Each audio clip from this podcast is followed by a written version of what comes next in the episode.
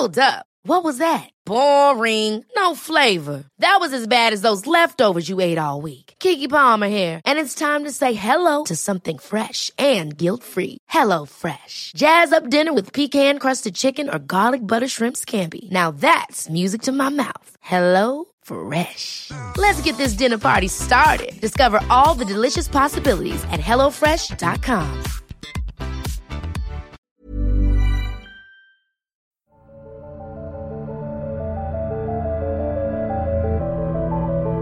This is Somewhere in the Skies with Ryan Sprague.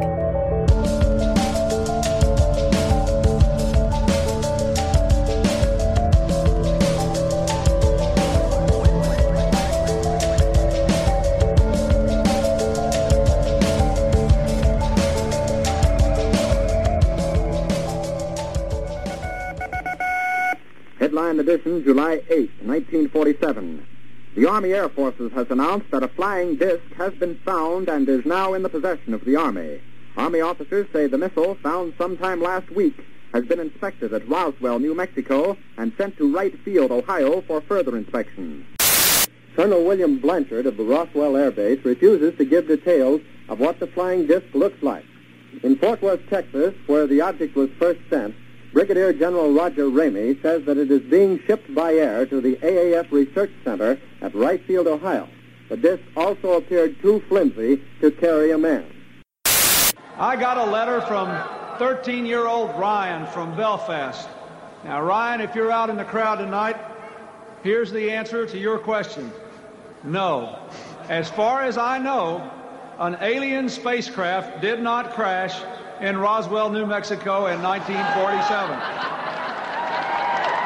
And Ryan, if the United States Air Force did recover alien bodies, they didn't tell me about it either, and I want to know. We're confident once the report is out and digested by the public that this will be the final word on the Roswell incident. The conclusion of the first report left no doubt that what was recovered near Roswell, New Mexico in July 1947 was debris from a formerly top-secret Army Air Forces research project, codenamed Mogul. Mogul was an attempt to acoustically detect Soviet nuclear blast and ballistic missile launches. In 1947, it was the misidentification of these radar reflectors that is most likely the famous flying disc. The final voice you heard was that of Colonel John Haynes of the U.S. Air Force in a press conference given at the Pentagon on June 24, 1997. In this briefing, Colonel Haynes gave what the Air Force considered the final determination on what crashed in the deserts of Roswell, New Mexico in 1947. After decades of first-hand witness testimony and endless theories on what happened that night, it became official that Project Mogul was to blame, but the public was not convinced. Countless inaccuracies arose from the Air Force final report, and the UFO enthusiasts remained steadfast that what crashed was and remains an alien craft with alien occupants aboard. But in 2005, a book was released that brought forth a new theory, far more complex than crashed UFOs or weather balloons.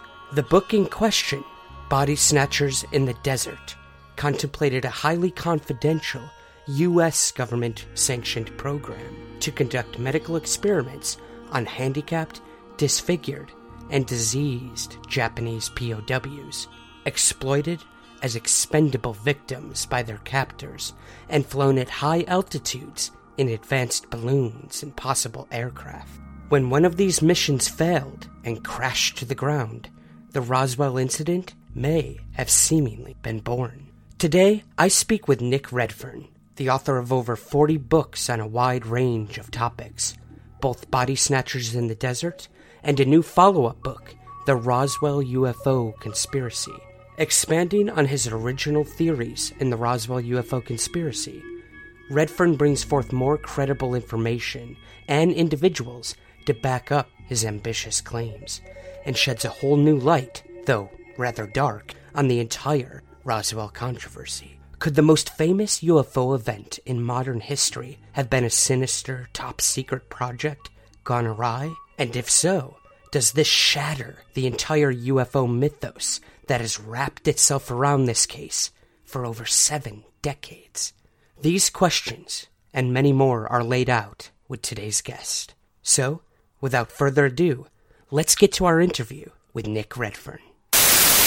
All right, guys, today I am here with Nick Redfern. I have been following this man's work for so long. Half of my library here at home consists of his name. He is one of the hardest working people I know out there in ufology and everything in between. So, Nick, thank you so much for joining me on Somewhere in the Skies today. Oh, thanks a lot, Ryan. Thanks for having me on. Yeah, of course. The reason I'm having you on today is because we have the 70th anniversary of the Roswell incident coming up in July.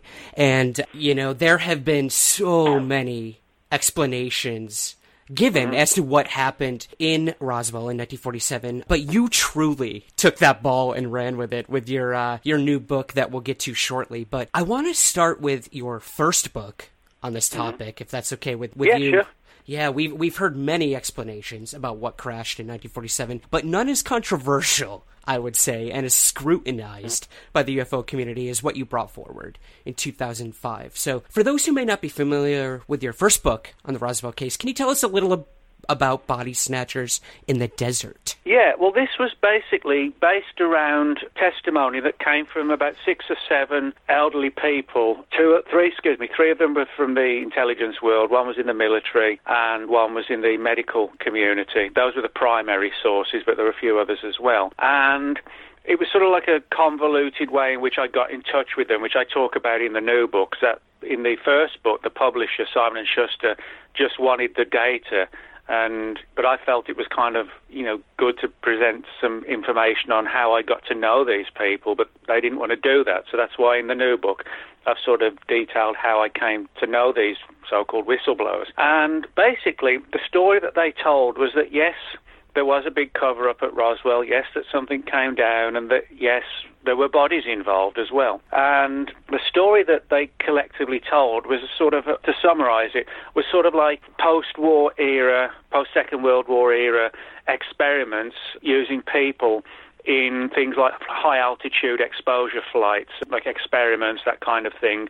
Many of these incidents or flights, if you like, involved massive balloon arrays, and in some cases where they would have these detachable lifting body type crafts attached to the balloon. So there's a lot of weird experimentation going on, and in the same way that at the end of the Second World War, a lot of the Nazi scientists who were experts in rocketry were secretly brought over from Germany to work in New Mexico on the rocket programs at White Sands. In the same way that happened, there was also like a clandestine Japanese program to bring Japanese scientists over, because in the closing stages of the war, the Japanese were working on these gigantic balloons that would come over to the United States with these detachable lifting body type of craft in sort of like a kamikaze type mode. So the technology for these sort of radically different balloon devices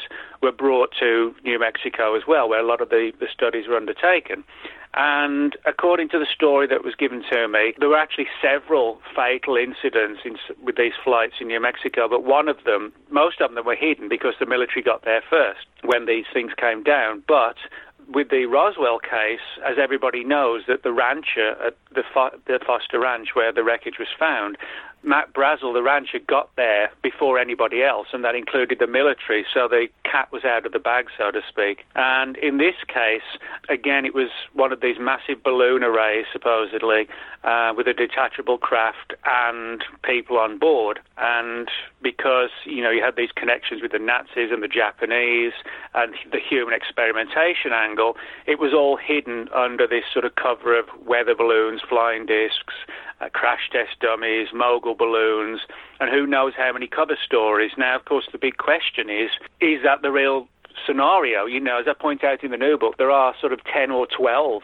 theories for what happened at Roswell. So, that's why the case is so controversial, because there are so many theories, but this is the one more than any other that I've sort of pursued over the course of two books. Right. And in the new book, The Roswell UFO Conspiracy, Exposing a Shocking and Sinister Secret. This is, like you mentioned, a follow-up where you get more in depth. You bring these people forward more than you did before. Could you give us sort of the impetus of why you wanted to do this follow-up book and what new information we can glean from these scenarios that you've brought forward? Well, yeah, there are a couple of reasons why I wanted to write the book. One was because, the book came out, Body Snatchers came out in 2005, so we're talking 12 years ago. And in that 12-year period, I was able to get a lot more material and data that supported that particular theory. But the other reason was that, back in 2005 when Body Snatchers came out and I was sort of, the worst thing in ufology possible to a lot of people, people were saying, well, this is Nick Redfern's theory or Nick Redfern's story, et cetera, et cetera. And I wanted to sort of put that to rest, because a lot of people either didn't know or just flat out ignored the fact that numerous people were actually given this story long before me, of this sort of Japanese component and the huge balloon angle and, people used in like guinea pig flights, that kind of thing. For example, Leonard Stringfield, who was a well-known researcher of crashed UFOs who died in 1994, he was given the story in 1990 and published it in 1991. In 1997, Popular Mechanics magazine published, which is a well-respected magazine, published an article stating that they had been told of a forthcoming release of documents which would show evidence of a Japanese equivalent of paperclip, and that the wreckage at Roswell would be shown to be a Japanese balloon inspired, with again one of these lifting body type craft, and with the bodies being human bodies used in these experiments. And there's several other, I won't go through all of them, but there are several other examples like that which came way before my book, not only before my book was published, but even before I'd spoken to the people who I spoke to for the book. So in other words, it's a situation where, regardless of whether people accept that theory or not, it has been around a long time. I guess the main reason why people kind of tied it to me is because I wrote a book on it, and a book's more visible than a small article. So those are the two main reasons, were to sort of get the new information out there and to demonstrate that this was also a story that you can find multiple strands on if you're prepared to go and look for it, rather than just my books, Right, well, let's break down that idea of bodies being found. This has always been one of the most controversial aspects of the case. Yeah. Many first-hand, second-hand, third-hand witnesses have said they saw, mangled bodies that looked like they'd been deformed or destroyed in this crash. So in terms of these high-altitude experiments that you said about Japanese people, where did this information actually come from, Nick? Well, what happened was, and this is what I talk about in the new book, it's a little bit convoluted story, so I'll keep it kind of brief, rather than sort of ramble on. Yeah. But in 1998, I wrote a book called The FBI Files, and it was a study of all the UFO files that up until that point the FBI had released through the Freedom of Information Act. A lot of those files concerned UFO sightings at the Oak Ridge Atomic Energy Establishment in Tennessee. Now, whenever you write a book, people tend to contact you about their experiences. And I got a letter which came through Simon and Schuster, who were the publisher of the FBI Files. And, they... Typically, most books, they'll say inside, if you want to contact the author, write to the publisher at this address. Mm-hmm. And, I got quite a bit of feedback, and one was a letter that came from the United States. I was living in the UK at the time, and it came from an elderly woman who said she worked at Oak Ridge back in the 1940s through the early 50s, and that she could share some information with me that I would find interesting. And I assumed, because she'd read the book and she referenced the chapter in the book, which was called, I think, for the Oak Ridge Secret or something like that. And I assumed that's what she wanted to talk about, her knowledge of UFO sightings in and around, the Oak Ridge area. And she was very cagey. She wouldn't put the actual story she wanted to tell me on paper. She wouldn't let me speak to her on the phone about it. She wouldn't allow me to fax it. No, that was, we're talking, that's how long ago it was, faxes. Right. And I said, well, I live in England, so it's kind of tough if you're not willing to put it in paper, not willing to talk on the phone. It was early years of internet, and she wasn't on the internet. And so it kind of stalled. But then when I moved to the US in 2001... just purely coincidentally, she was actually by then living in California. And when I came over, and people over here knew I was over here, I was asked to do like a series of lectures up the West Coast. And that made it sort of the perfect time to finally speak to her. And she was in her sort of late 70s then.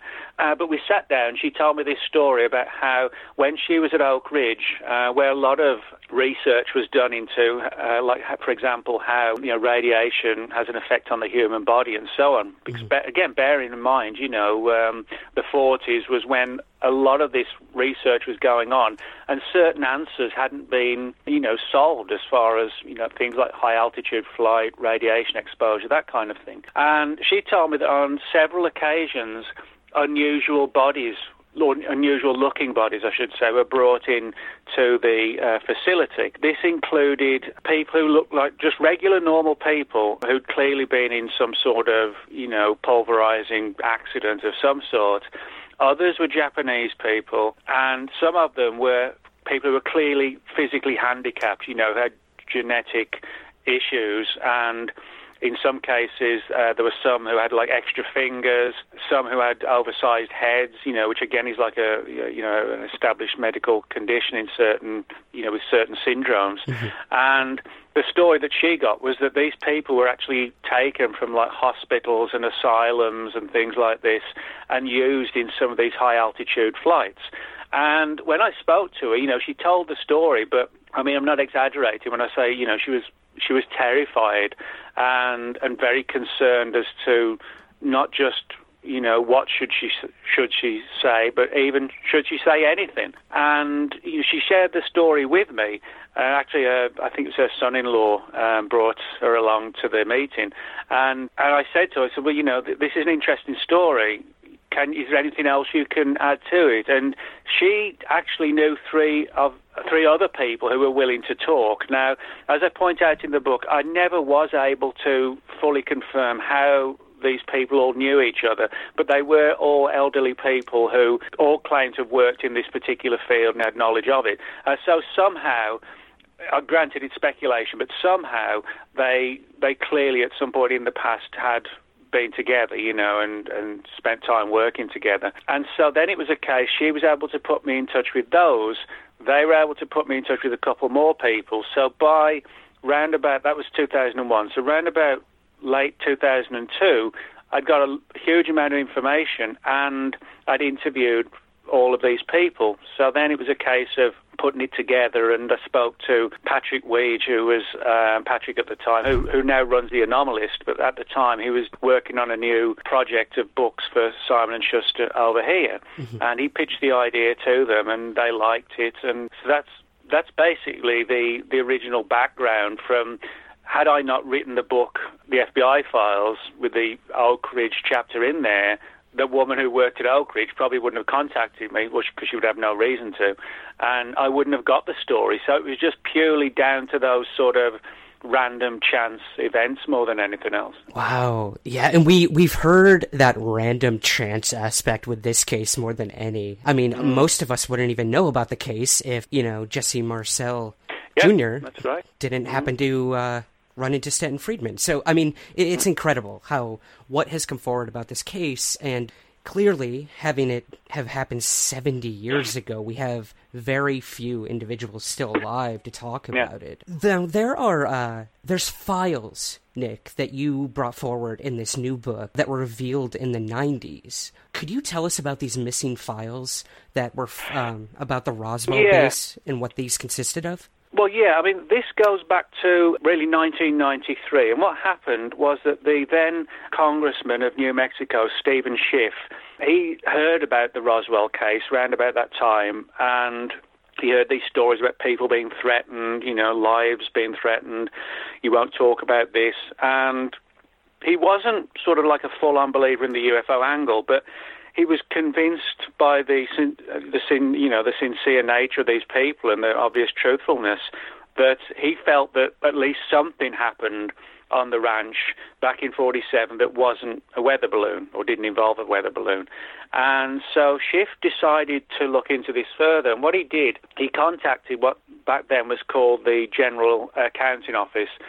Today it's called the Government Accountability Office, and they're basically the investigative of Congress. You know, if somebody wants something investigating within the government, the GAO are the people who will sort of look into it.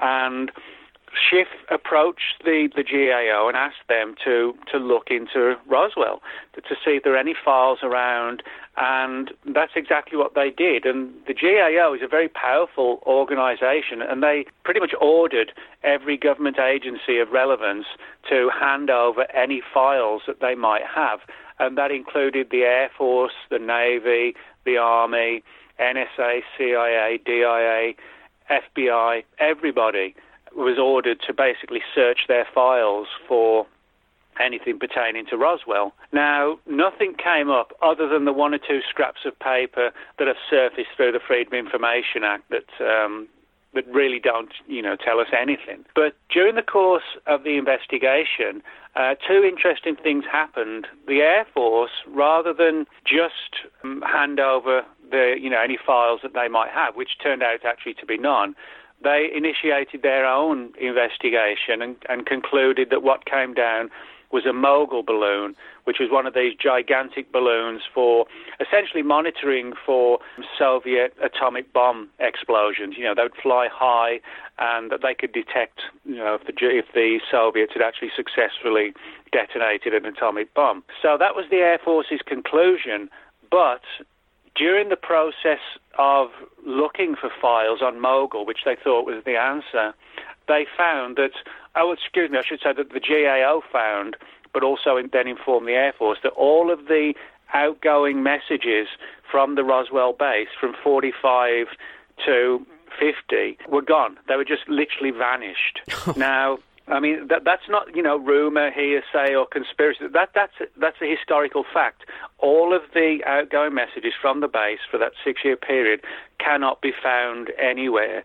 And even the Air Force and the GAO admitted that when they spoke to archivists and people overseeing, these historical files, no one could figure out when the files had gone missing. I mean, in theory, if these files, these massive amounts of files that are kept, locked away, if they hadn't been studied for years, well, the files could have been pulled back in, the early 50s and shredded or just removed to another secure location.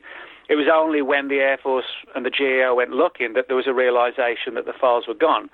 So, I point out in the book, it could have been 50 years ago, it could have been 20 years ago, or it could have been, the day before the Air Force and the GAO descended on the archives, and somebody quickly grabbed them at the last minute. We just don't know. But for the UFO angle, people who adhere to the idea that Roswell was a UFO crash, they have said, well, that's evidence that a UFO came down because the files from 47 are gone.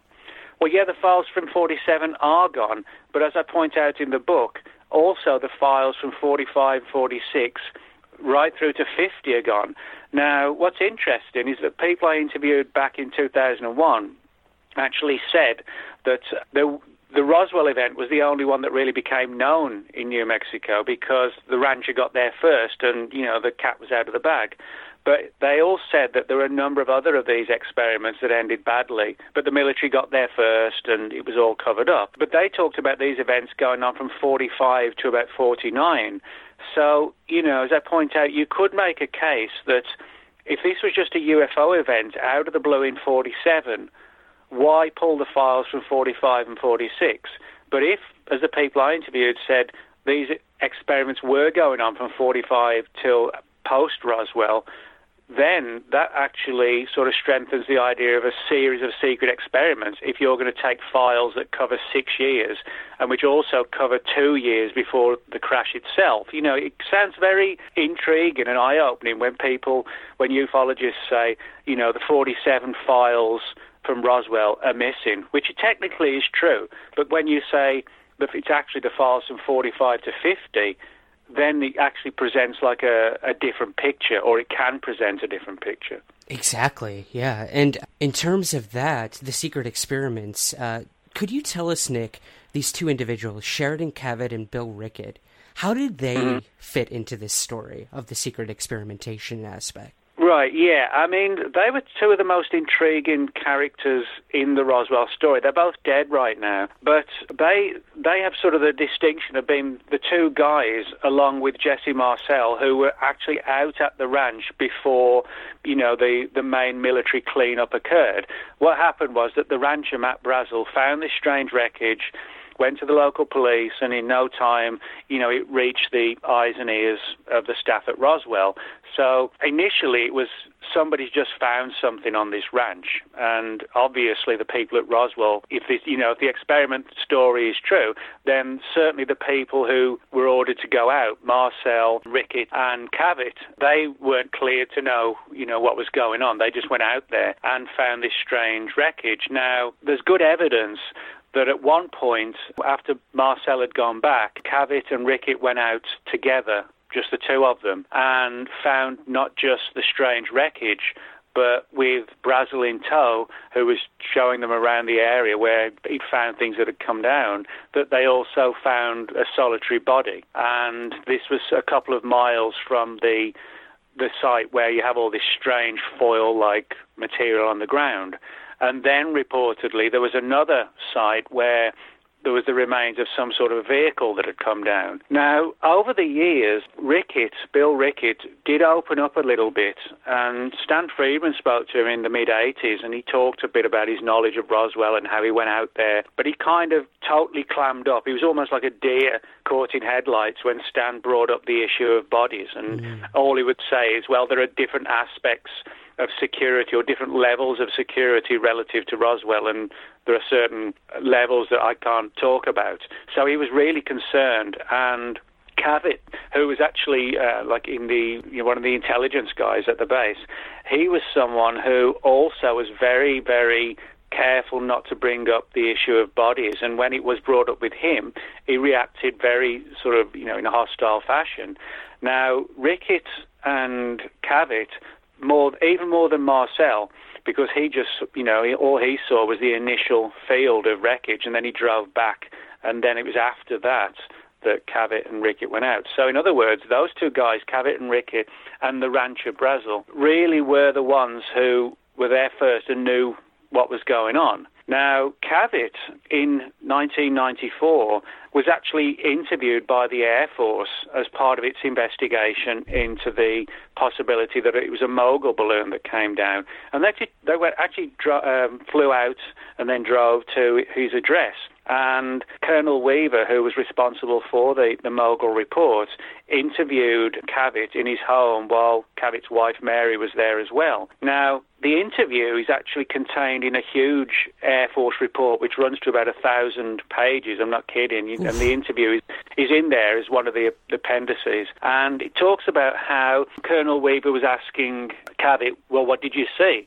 And he said, a weather balloon. And weather balloons, they're tiny. You know, you could fit one in the trunk of your car. Right. You know, you could probably put it on the front seat if you folded it up. You know, yeah. The weather balloons are very small. And the problem is that why the Air Force concluded that it was a Mogul balloon that came down was because Mogul balloons were massive. They were like gigantic arrays, which were literally like 600 feet long. I'm not kidding. That's how big they were. So the Air Force's conclusion, which does make some sense, is that it would have to be a gigantic balloon and not a weather balloon you know, to explain this massive field of debris. But Cavett would not have any of that. He said, nope. He said it was just an area of about 20 feet and it was a weather balloon. And even Marcel, you know, and even Rickett said, no, you know, it was a field just strewn with this stuff, you know, for literally like 600 feet. But Cavett, even when he was speaking to the Air Force decades later for this report, he just would not say anything about, or he wouldn't endorse anything other than it being a weather balloon and that it was roughly about 20 feet of materials, foil, and that was it, and there was nothing else to it. Now, some people have painted the Air Force as the bad guys in all this, you know, that they were lying and covering up the UFO crash or whatever, but I don't believe that's the case. What I think is that the Air Force legitimately went looking, couldn't find anything at all relative to Roswell, but came up with what they felt was the best answer, which was the Mogul balloon. They admitted, you know, they couldn't find any proof of that. But so I think the Air Force legitimately and honestly did a search, but came up empty-handed, concluded it was a Mogul balloon. That was their best estimate. And Cavett would not even endorse that. He wouldn't even go as far as to say it was a Mogul balloon. He just rigidly said, no, sorry, no, it was a weather balloon, which, of course, doesn't make any sense when everybody else is talking about this huge field. But the last most important thing about Cavett is that Tony Brigaglia, a researcher who looked into this, spoke with Cavett's family, etc., and found out that in his sort of last dying days in the 90s, that Cavett refused pain medicine because he was fearful that he might say something, you know, in sort of like a foggy state, you know, on powerful pain meds. He was worried or scared, actually, that he might say something and reveal what he knew. And he actually, you know, you think of somebody who's dying and they're in pain, to actually avoid taking pain meds because of worrying about something that happened back in 1947, and he's telling the Air Force it was just a weather balloon. You know, it seems to me that Cavett went to the grave knowing exactly what happened, but was clearly still answerable in the 90s to some higher organization that, you know, even sort of outweighed the Air Force and their investigation. Wow, that is dedication beyond anything I can imagine, and it's very telling as well. In terms of that, Nick, there was also a Australian informant who shared what he knew about these experiments in Roswell that you put in the book. Could you tell us a little about this individual? Yeah, well, what happened was that, to give you like a timeline, the manuscript of Body Snatchers in the Desert was handed over to Simon and Schuster in 2004. And what happened was that because it was sort of a very controversial story, Simon and Schuster, you know, sat on it and there was no sort of pre-advanced publicity. In fact, I don't think anybody in ufology, apart from Greg Bishop, knew that I was even writing the book. Mm-hmm. So it's all very, you know, sort of undercover, so to speak. But unbeknownst to me at the time, roughly about 8 or 9 months, I think it was, before the book was even published, and a well-respected Australian UFO researcher, Keith Basterfield. Keith had been approached by an elderly guy in Australia whose father worked for British intelligence, specifically MI5, and MI5 is the British equivalent of the FBI over here. And Keith listened carefully in a personal meeting with this guy in Adelaide, Australia, about how his father had confided in him what he knew about Roswell, which had actually come from, interestingly enough, files that MI5 had on the case. So that kind of suggests that maybe they were sort of following the Roswell story at some point and had collated material on it.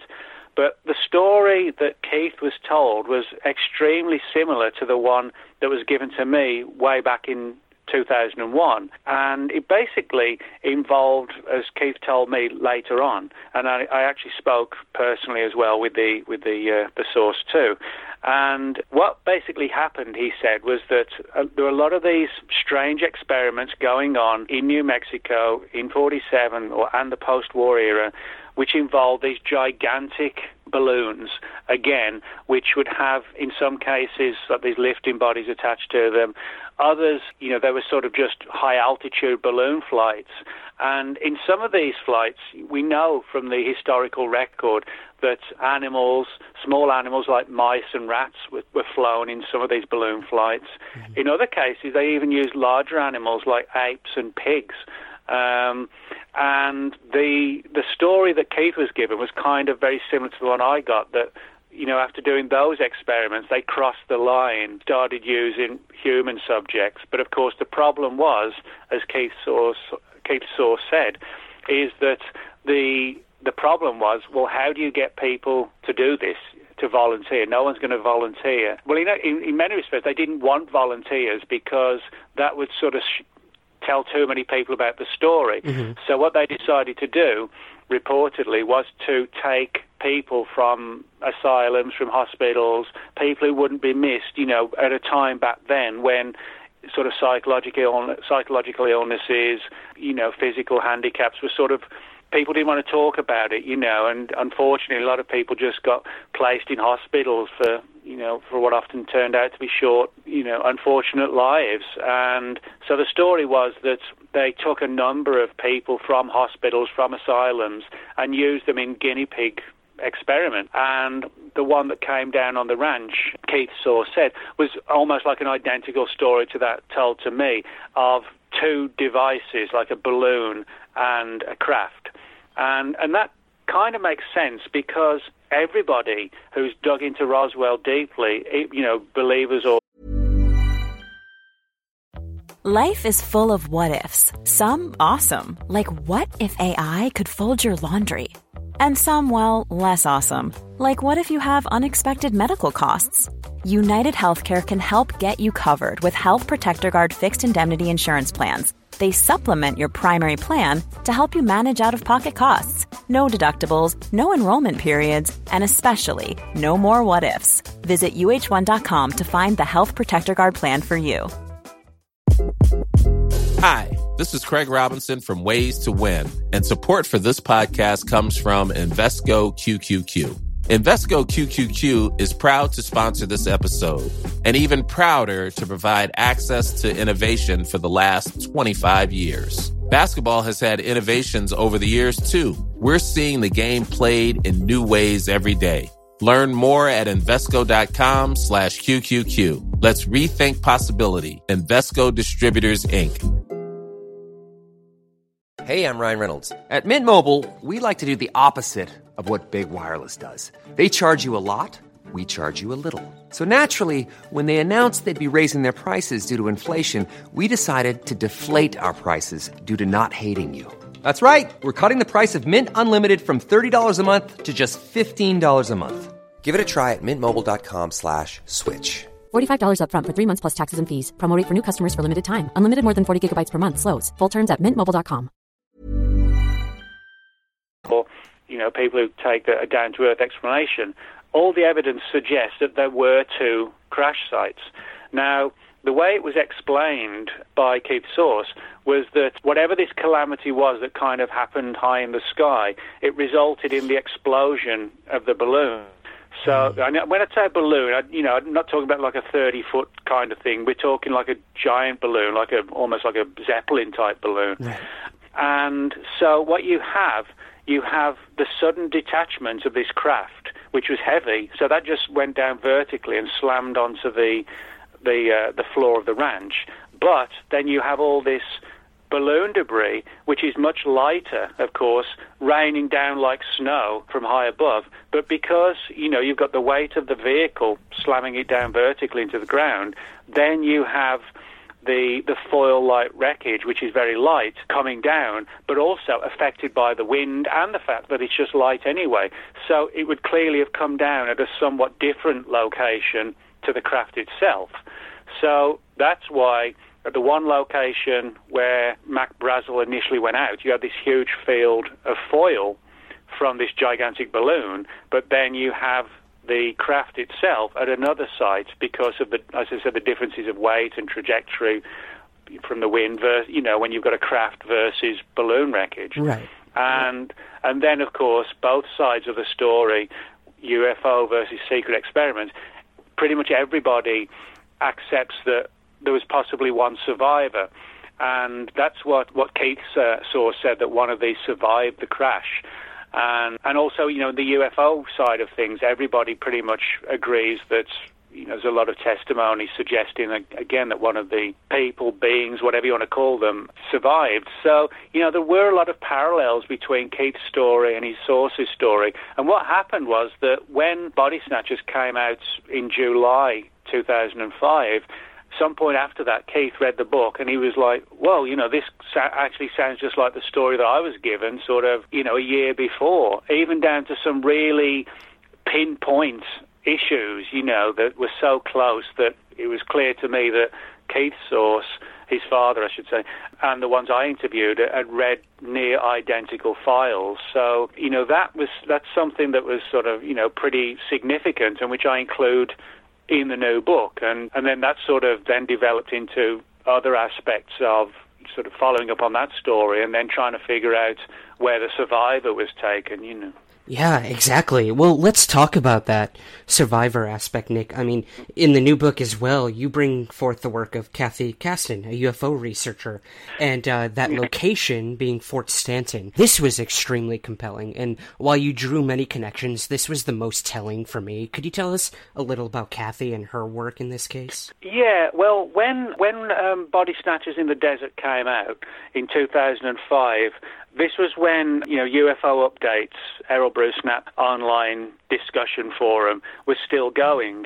And, I mean, I'd been a subscriber to it for years, and I would occasionally comment. But when Body Snatchers came out, you know, it was like all hell broke loose, and which I get, you know, I knew what it was going to happen. But, I mean, I'm not someone who, you know, sort of worries or panics, oh, people aren't going to like me. You know, that's not my character. You know, if I find something I think's important to get out, I put it out. And, you know, what the consequences are, we come to that when we come to it.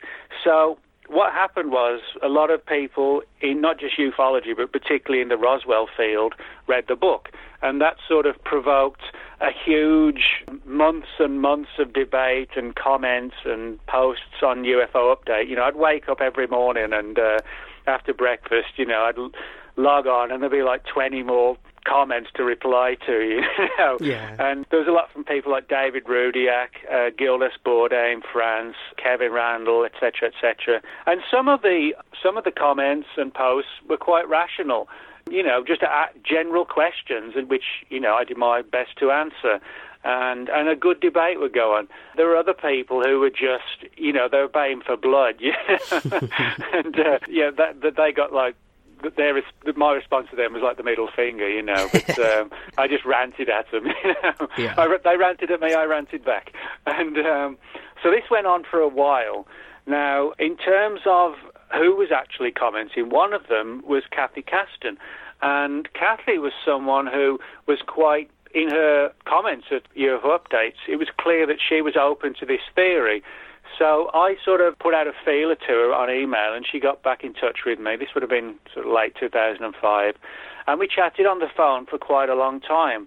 And it turned out from that conversation that, unknowingly to me, that Kathy, as far back as 2001, had been following this Japanese angle of Roswell and the sort of human experimentation angle. And she sent me, over the next couple of years, various papers and articles that she'd put together, and also synopsis of a book and a couple of sample chapters, but which had never been published. And we used to chat a lot and, you know, send each other stuff over. And unfortunately, Kathy died at the age of 72 in 2012. Now, before she died, she sent me quite a bit of stuff and said, you know, if you want to use this, feel free and go ahead.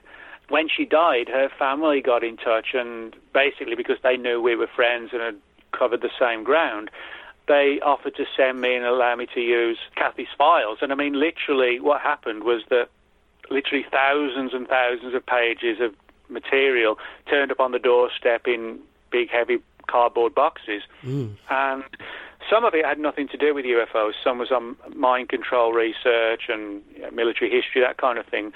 But as I went through the material, there was actually turned out to be a lot of material on Roswell and her findings and discoveries on the case, which I'd never seen before, but which were all relevant. For example, she had a number of sources who claimed to know what had happened to the surviving passenger, if you like, or guinea pig on this flight, who was apparently critically injured. Now, what's interesting is that, you know, you have the Foster Ranch where everything came down.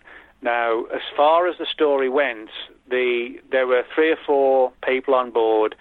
One of them survived, albeit in a critically injured state. The others were dead. And Kathy's sources told her that the ones who were killed on impact, the bodies were taken back to Roswell and the hospital there to where they could be sort of autopsied to try and figure out what went wrong, or to preserve them so that down the line they could be examined more fully. But she said that Kathy's files suggested that the one survivor was taken to a place called Fort Stanton. Now, what's particularly interesting about Fort Stanton, it's an old military base that actually goes back to the 1800s, and it's actually in Lincoln County where the Roswell crash occurred.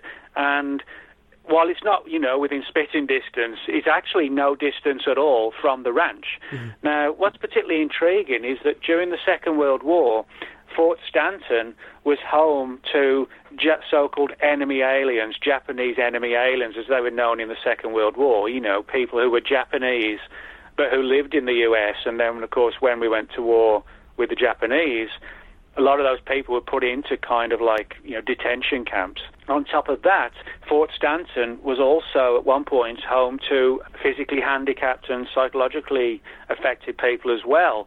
So, you know, you have the key components of the physically handicapped people, psychologically affected people, Japanese people, all housed, if you like, at Fort Stanton. And Fort Stanton is, as I said, you know, stone's throw from the Foster Ranch. So if Kathy's sources were telling the truth, it would make perfect sense to take a critically injured crew member, if you like, to take them to Fort Stanton because it was so close. You know, it was no distance away at all. And the most outrageous, I mean, it is outrageous, but, it, you know, if it's true, it's even more sensational. Her sources said that the man was critically injured and died at Fort Stanton several days later, and that to hush it all up, he was actually buried. His body was buried in the huge cemetery which overlooks Fort Stanton, and it is a huge cemetery. Fort Stanton was once a tuberculosis hospital, and, you know, many people died, and there's more than 1,000 graves in that cemetery. So, you know, there's that angle still to be pursued, but I mean, you know, no one can kind of, you know, go around digging up all the graves. Right, that's not going to work. But I mean, it was a fascinating story, and again, it wasn't just sort of, to me, it wasn't just important because it was a fascinating story, but it was because Kathy had uncovered this extensive amount of material, and this was all done without her telling anybody in the community for the most part, and yet it dovetailed and paralleled very much what I'd found, what Keith Basterfield had found, etc., etc. Now, one of the people that Kathy focused on significantly was a man named Randall Lovelace, who went on to have a very high position within NASA. Right. And Kathy had a number of sources who told her that he was at the forefront of trying to figure out, you know, or trying to save or help or the military to understand why he died and, you know, what had caused the injuries. I mean, obviously, you know, it was impact, but what had caused, you know, the accident to occur. And reportedly that Lovelace was out at Fort Stanton within like hours of the military coming across the craft and the bodies, and was asked to sort of, you know, offer his opinion such as it could be, you know, under the circumstances. But Lovelace was someone who was based, you know, no distance away in Albuquerque. And he was someone who was at the forefront of early research into high-altitude flights, understanding how, you know, the developments into the space race, you know, as to how that would affect people. And as I said, he did become a major figure in NASA. And so, but what's interesting is that there have been rumours over the years of a Lovelace connection to Roswell. So again, you know, Kathy was really at the forefront of this, and some of her material, she was actually clearly quite concerned as to what she'd found. And I think, reading between the lines, that I think she probably destroyed some of the papers for fear that, you know, if they fell into the wrong hands, it would name names and, you know, people could end up in major problems. So I think there are certain aspects of Kathy's files we'll never really see. But what we can see, you know, certainly adds a lot of weight to this sort of guinea pig, Japanese, handicapped people, massive balloons. And then, of course, Fort Stanton, you know, which is sort of integral to nearly all of those issues. All of this, Nick, all of this is extremely compelling, and personally, I feel very logical. But there are those who I'm sure you've heard from, and within the UFO community, who will argue the artifacts that were found at the crash site, having hieroglyphics, some sort of alien writing found on this, or even the memory foil that many say that they found on site. Could you tell us a little about these artifacts, and not your argument, but the controversy surrounding what you brought forward and the original testimony? Yeah, well, yeah, I mean, one of the main issues that people talk about is, you know, this reference to strange writing or hieroglyphics or messages, however you want to term it, but some sort of what were clearly, you know, like hieroglyphs of some type on some of the wreckage. Now, people have suggested, I mean, the Air Force had an explanation for this. They said that some of the balloons they sent up had this sort of Scotch tape on it, which had, and the company that made it for them, for no particular reason, they would put all these little emblems and designs on. But the way it was described, it doesn't actually sound like hieroglyphics or, you know, some strange language or whatever. So that angle, I don't think, is the answer. Now, people have suggested then, well, maybe it's alien hieroglyphics, you know, alien writing, which is an area that Greg, you know, mentioned earlier, Greg Bishop, has a lot of interest in the whole alien writing angle, and not just in relation to Roswell, but, you know, certainly in relation to Roswell too. So people have said, you know, could it be alien writing? Well, you know, if aliens crashed, then yes, it could. The story I got was that, yes, there were sort of strange markings on part of the wreckage that was found at the Roswell site. But the people I spoke to said it was Japanese writing. And I said, well, you know, how does that equate? Wouldn't they not realize that? And, you know, they basically said, well, little ranches out in New Mexico. It's kind of like almost like condescending. It was said to me like in a condescending, insulting way, but basically saying that, well, people who lived out there wouldn't have known what Japanese writing looked like. Whether or not that's true, you know, but that's the story that I was told. And I said, well, why would there be Japanese writing on some of these balloon parts? And they basically gave me an answer kind of similar. It was kind of pretty much an identical, or at least similar scenario, in the same way that, you know, when in the Second World War, when the Allies were sort of dropping bombs on the Germans or whatever, you know, if they would drop a bomb, before they drop it, you know, they would take chalk on board the plane and they'd write, "Take that, Adolf," on the bomb, you know what I mean? That kind of thing. And the people I spoke to basically said they were working, although they were brought over to work on these programs in New Mexico, they were still kind of proud of the, you know, the Japanese people were supposedly still proud of what they were working on, even though they were sort of forced to work, you know, over here. And so they would leave their own little trademark messages on the balloons, that kind of thing. Now, whether that's true, I don't know. But if it is true, then it answers the question. If it isn't, then somebody has still gone to sort of a long way to try and present a down-to-earth explanation for the writing. Do you see what I mean? So, you know, you could, I mean, obviously the people who fully adhere to the idea that it was a UFO crash are going to say, well, no, it was alien writing.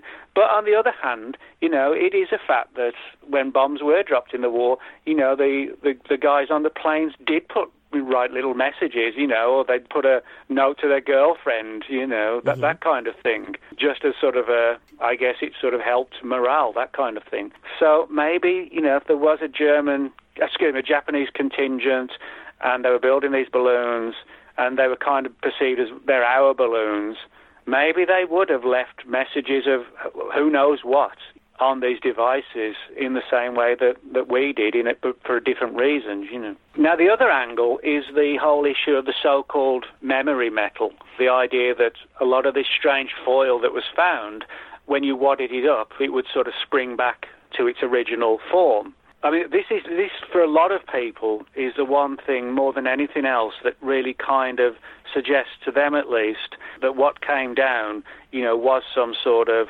alien spacecraft, a UFO. Now, you can look at this from two perspectives, that is literally what it was, but there is another angle on this. Now, up until sort of 46, 47, a lot of the balloons that were flown by the military in New Mexico were polythene balloons, you know, that goes for the weather balloons and things like that. But by early 47, they were also researching polythene balloons, but which were laminated with aluminum. Now, these polythene balloons, which were laminated with aluminum, when you squash them together, you know, if you took a sheet of paper and you wad it up in your hand, it stays as like a ball of paper, you know. Mm-hmm. But the polythene balloons, because they had this sort of rigid this aluminum coating on them, when they wadded together, they did spring back. Now, granted, they didn't spring back to where there was not a single line or crease, et cetera, which is what some of the witnesses said with the Roswell wreckage.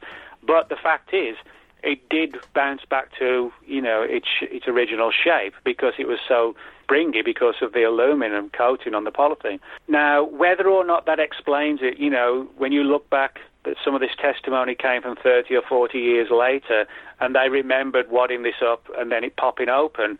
I think it is interesting, whether people agree with me or not, but it is interesting that those polythene aluminium laminated balloons actually weren't around in sort of 45, 46. So if anybody had seen a weather balloon come down in 45 or 46, it would just look like a polythene balloon. It was specifically a year or so later that these aluminum ones started to surface within only the military, and so people would not be familiar with this new type of coating. So, you know, you could make that argument that might explain the legends, you know, of the memory metal of this strange foil bouncing back to its original state, because, as I said, in 45 and 46, people hadn't seen anything like that. It was brand new after that era, after that period. See, that's really interesting, Nick. I mean, we always hear extraordinary claims deserve extraordinary answers, and it seems that with all of this, you've been able to cover every aspect of what it possibly could be, and the fact that, let's say hypothetically, this had nothing to do with aliens and ET presence crashing on the planet. Where do you think, with all this information that you've been given, that you've brought forward, where do you think this leaves us today in terms of the Roswell incident, one of the most prominent cases we have to depend on in ufology? Well, I think, you know, there are a lot of potential issues that could surface if the theory is proven. I mean, right now, even I have to admit that it's a theory or a concept because we don't have solid proof that it was a human experiment. But then again, we don't have proof that it was a UFO. And even by the Air Force's admission, they've never found a single file to suggest it was a Mogul balloon. It was just their theory that it was a Mogul balloon. So we're wide out, you know, all across the board. There's no evidence for any particular theory. Yeah. But if the human experiment angle was proved and Roswell as a UFO event did collapse, I think it would have a major effect on ufology. And as I see it, that's ufology's own fault. And the reason why I call it a fault is because I think Roswell should always have been treated as a UFO, as just another case. But what's happened is that Roswell has been elevated to the case, the number one event upon which much of the whole UFO history and lore relies upon. And of course, you know, it's like that old adage, you know, you put all your eggs in one basket and you drop the basket, everything goes with it. Mm-hmm. You know, the bigger they are, the harder they fall, that kind of thing. Now, if, you know, it's like, for example, if it was proved tomorrow that, say, the Socorro case in 1964 didn't happen, it was a fake or a hoax or whatever, ufology wouldn't collapse. Even if, say, a prominent abduction story fell apart, people would say, well, there's still plenty of other good abductions. Yeah. But if Roswell collapses, and because it's been so tied to things like MJ-12, Area 51, back engineering, you know, dead aliens at Wright-Patterson. If Roswell collapses as a UFO event, a lot of all that, the rest of the history and the lore surrounding ufology and crash UFO stories could also collapse.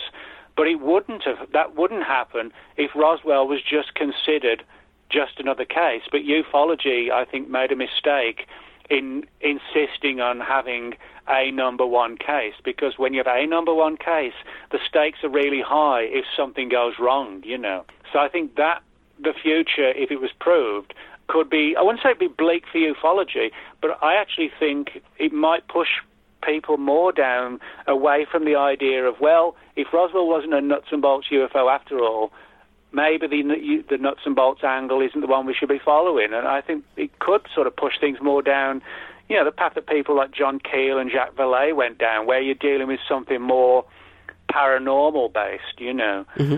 But then on the other hand, I think, you know, convincing people who've spent 30, 40 years of their lives dedicatedly following the UFO angle for Roswell, I really don't see those people changing their minds, because it would be such a shock, it would be such a situation that they wouldn't want to deal with, and so consciously or subconsciously they will continue to deny it. And of course the problem is, with any scenario for Roswell, we don't have any proof. We have, you know, supposition, we have theories, we have ideas. We don't have, you know, the smoking gun documents.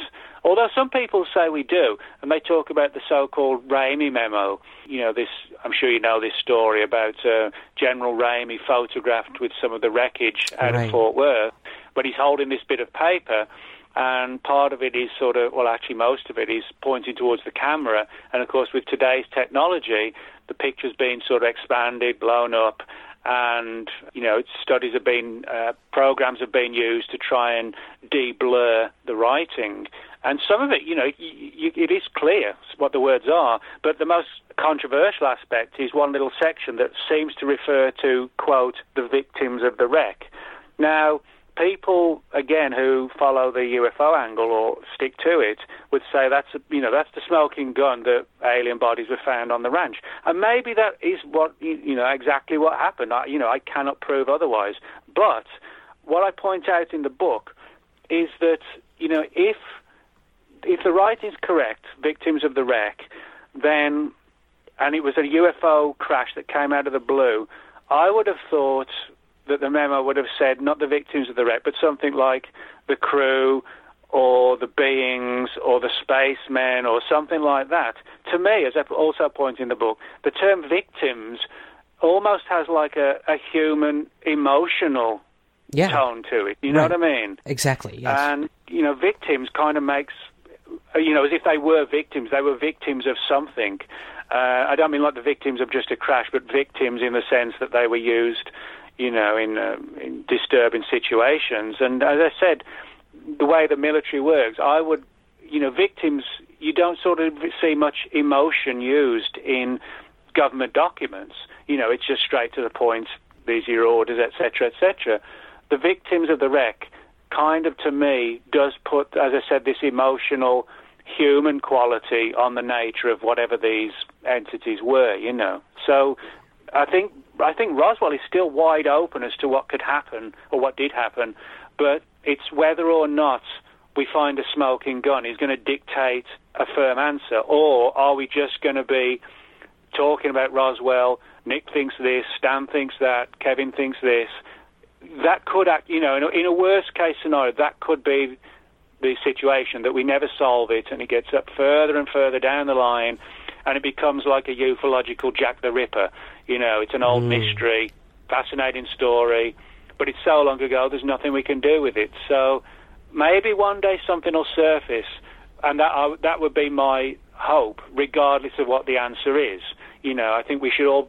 I don't think any of us should be upholding belief systems when it comes to Roswell. We should all just be looking for the hard facts. And if the facts surface, one or more people are going to be right and one or more people are going to be wrong.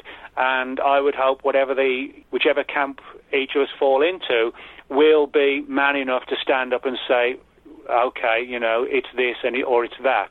But don't get caught up in beliefs, and because a story sounds exciting and conspiratorial, just go where it goes, you know. Yeah, exactly. I mean, when it comes down to it, Nick, like you said, we're all searching for the truth. And with bringing these theories forward, we have to admit that they are just theories. But if we don't come up with new theories, we're never going to get anywhere. So I think that's a very good point. We're all searching for the same thing, and that's the truth behind what happened in Roswell. Yeah, but the big problem, though, is, of course, emotions get involved, you know. And I mean that, which is normal, you know, because, you know, none of us are sort of, you know, emotion-free robotic machines. You know, we're people. We have our emotions and thoughts and ideas. So that will never go away. And I don't think, to a degree, it should go away. But I do think, you know, that we should just sit back and kind of take a deep breath and realize that there are other scenarios, and, you know, we should look into. We're investigating UFO cases. You know, we're not trying to uphold a religion. Nick, you are going to be attending the Roswell Festival on the 70th anniversary. Am I correct? Yes, I'm going to be burned in effigy down the main street. Yeah. I was just going to say, how are you feeling about that? I don't mind. I was there for the 60th anniversary. And like I said, you know, I'm not the sort of person who, you know, panics or worries about things like this. You know, I have a strong character, and I'm happy to debate whether in a relaxed format or in a heated format. You know, I'm happy to debate the pros and cons of this theory versus that theory. And I know you asked me in one of your, you know, email questions, you know, you said, do I even care what people think? Well, I do. I care in the sense that, you know, I like to know what people think of the theory, obviously, and I like to get feedback, again, regardless of whether that's good or bad, because I like to know, you know, where the community's head is at, you know, the collective head is at.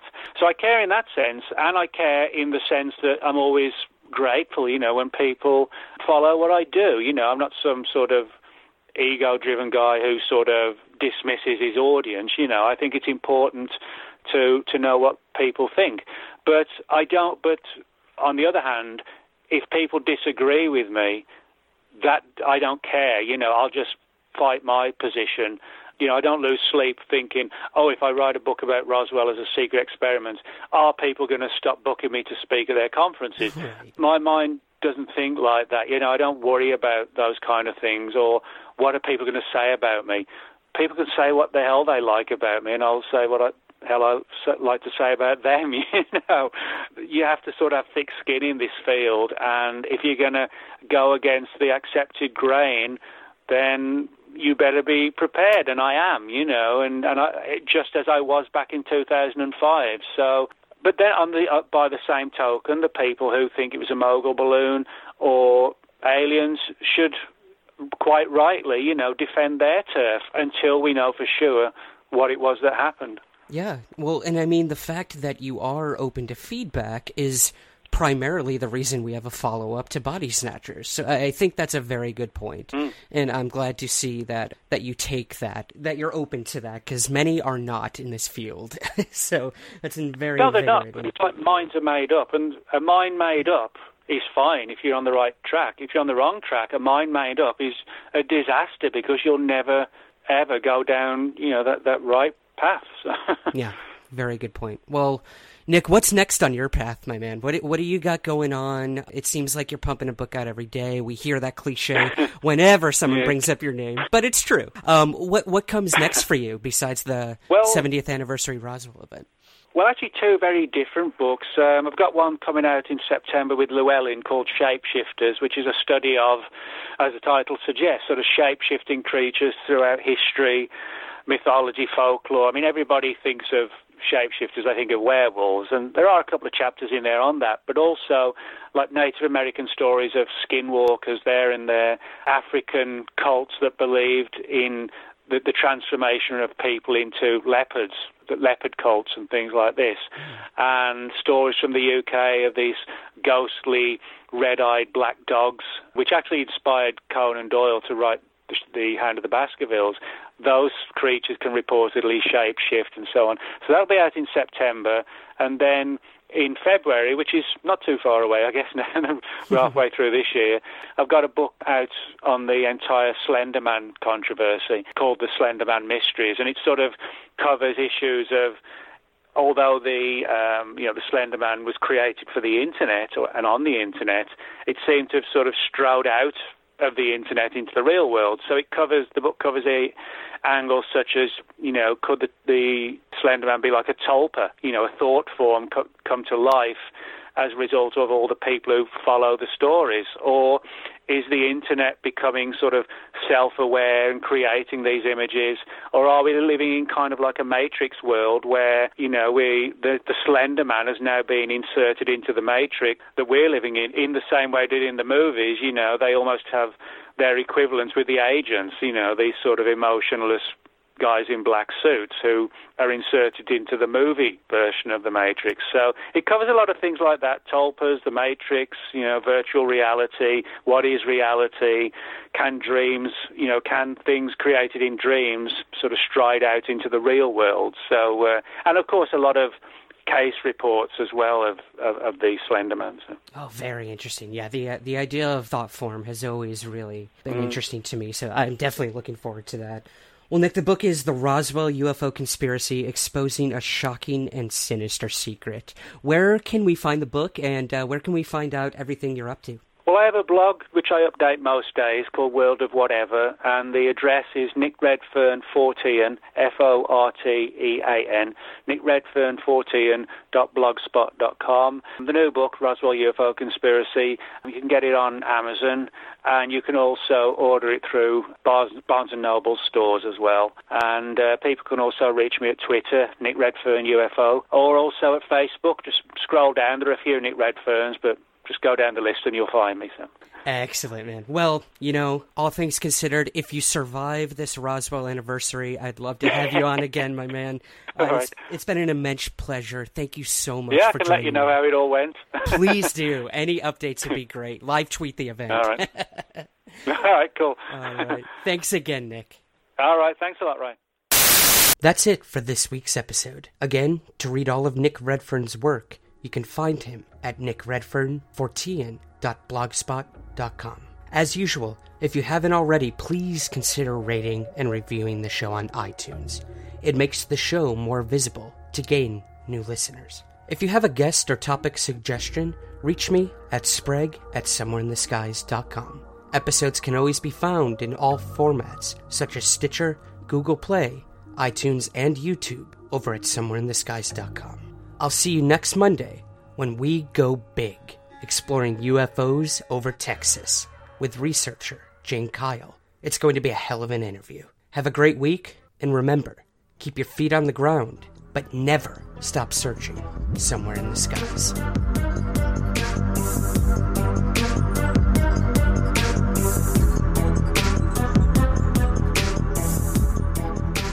This has been a Third Kind production. To learn more, visit thirdkindproductions.com.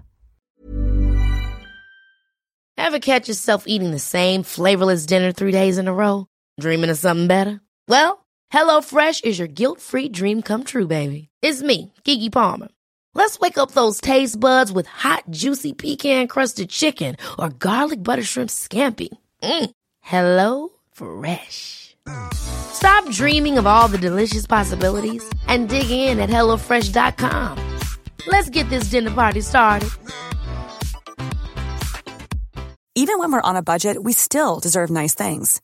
Quince is a place to scoop up stunning high-end goods for 50 to 80% less than similar brands. They have buttery soft cashmere sweaters starting at $50, luxurious Italian leather bags, and so much more. Plus, Quince only works with factories that use safe, ethical, and responsible manufacturing. Get the high-end goods you'll love without the high price tag with Quince. Go to quince.com/style for free shipping and 365-day returns.